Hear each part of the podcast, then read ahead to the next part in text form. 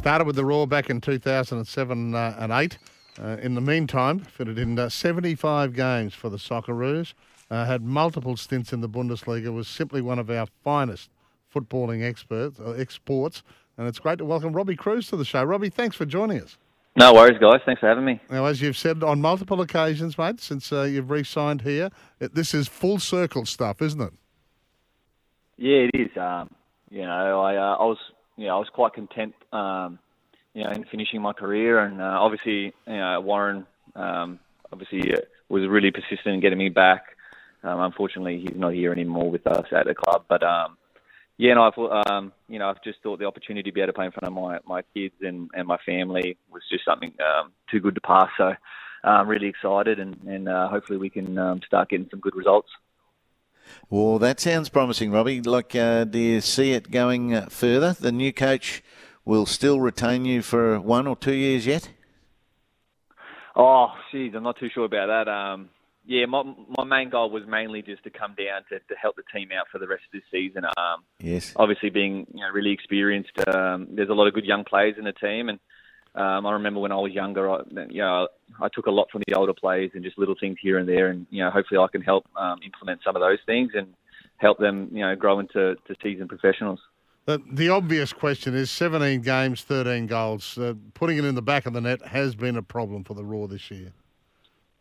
Yeah, definitely. Um, you know, there's no shying away from it. Um, you know, I think defensively we've been pretty sound all season, um, barring the last few weeks maybe. Um, but obviously, you know, the, the game's about putting the ball in the back of the net. So it's something the team just hasn't been able to, you know, to accomplish so much so far this season. And uh, unfortunately, you know, that, that ended in, in um, you know, Warren um, not being there anymore, which, you know, the players have to take accountability for that. It's, um, you know, it wasn't good enough, some of the games. And, um, I guess the new coach comes in and it's a new regime, and uh, hopefully the boys can um, implement what he wants us to do, and hopefully start scoring some goals and um, start getting some points and try and sneak into the finals.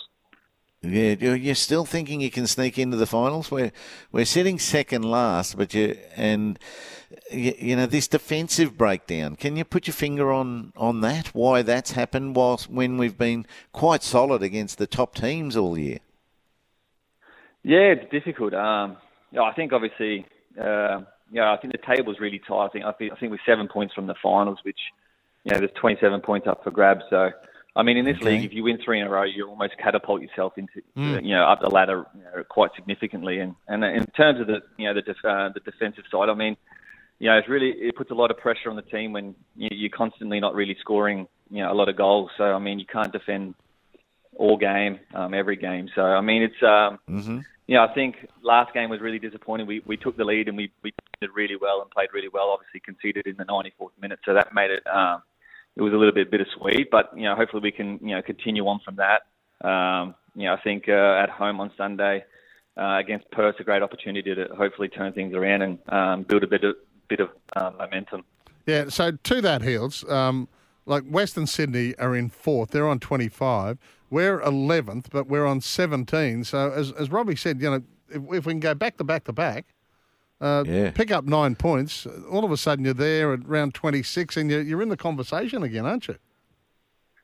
Yeah, exactly. I mean, the, I mean, Sydney FC, for example, we played them on the weekend. They, they were, I think, second last, um, in a bit of trouble as well with their, their coach and everything like that. And I think they won three in a row and then drew with us. And I think they're around, you know, fifth or something like that. So, you know, the ladder um, it changes quite quickly. Obviously, momentum's a big thing in, in sport, so um, you need to start somewhere. And hopefully, you know, come Sunday, if the, the boys can just you know try and get get a good performance and get the three points, you just never know what will happen from there. Yeah. Hey, congratulations! You've just welcomed your second child, and as you said, you were you were pretty much happy to, to drift away into the sunset, and the Roar have come calling, and it's wonderful that you've answered the call, but. How do you sit back, mate, and reflect on, on what's been just a, a, a glorious career? Yeah, thank you. Um, I mean, it's a uh, it's a difficult one. Um, you know, obviously being able to you know re- represent my country so many times um, and go to the World Cups was was an uh, you know, unbelievable experiences for me.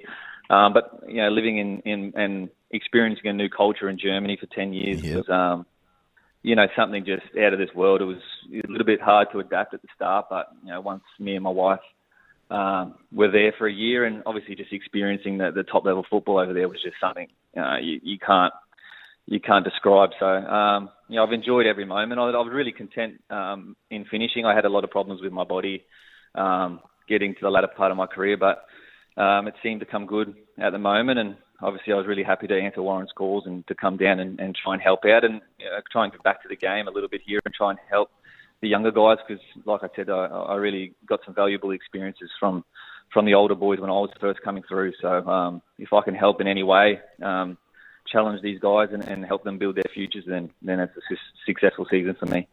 Yeah, Robbie, I'm really pleased to hear that your wife got to experience it all right from the word go to with you and, and enjoyed it because I was wondering is has your career been something that your whole family's been able to be part of right from the word go?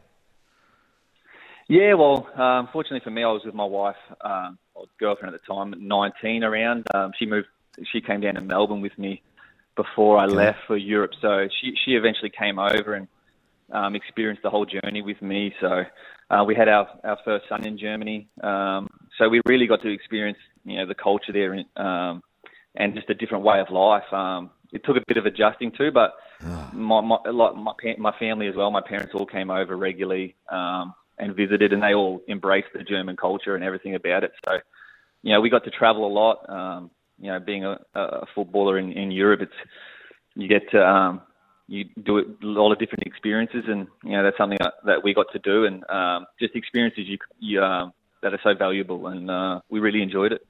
Hey, as someone who, who put the shirt on seventy-five times, I bet you were wrapped with what uh, Arnie's boys did at the World Cup. Yeah, for sure. I mean, um, you're just seeing you know a lot of the criticism that came their way um, heading into that last qualifying game with um, you know, backs against the wall and, and getting through and then, and making the World Cup was a was a great achievement. But then to go, you know, I think people were laying on the you know the worst World Cup squad, and then to be able to go there and you know just show that true, you know, Australian character, um, you know, and just to be able to challenge the best teams in the world. I mean, we took the champions almost through to extra time there right at the end. So yeah. just a great credit to, to the coaching staff and to the players, and just to the you know the the the Australian players and their mentalities and how they can they created such a great atmosphere that um, you know they fight for everything and I think they really did Australia proud and, and hopefully can help progress the game here in, the, in this country. Oh, definitely. Uh, over the years, or right from the word go, have you be, have you been a football watcher?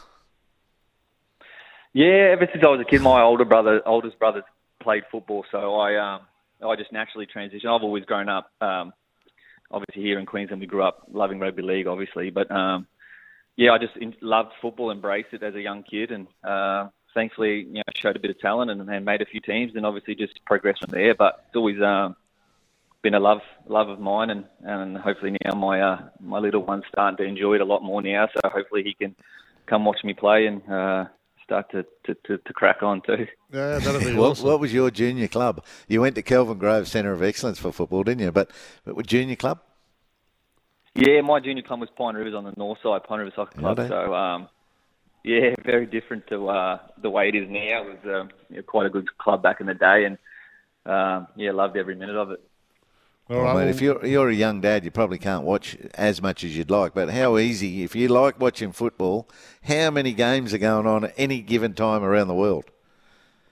Yeah, it's just you know, it's it's, it's the true reason why it's the world game. I mean, there's just you know so many you know excellent countries that are playing football, so many great leagues that you know if you're a true football lover, you can just stay up all night and watch it any time.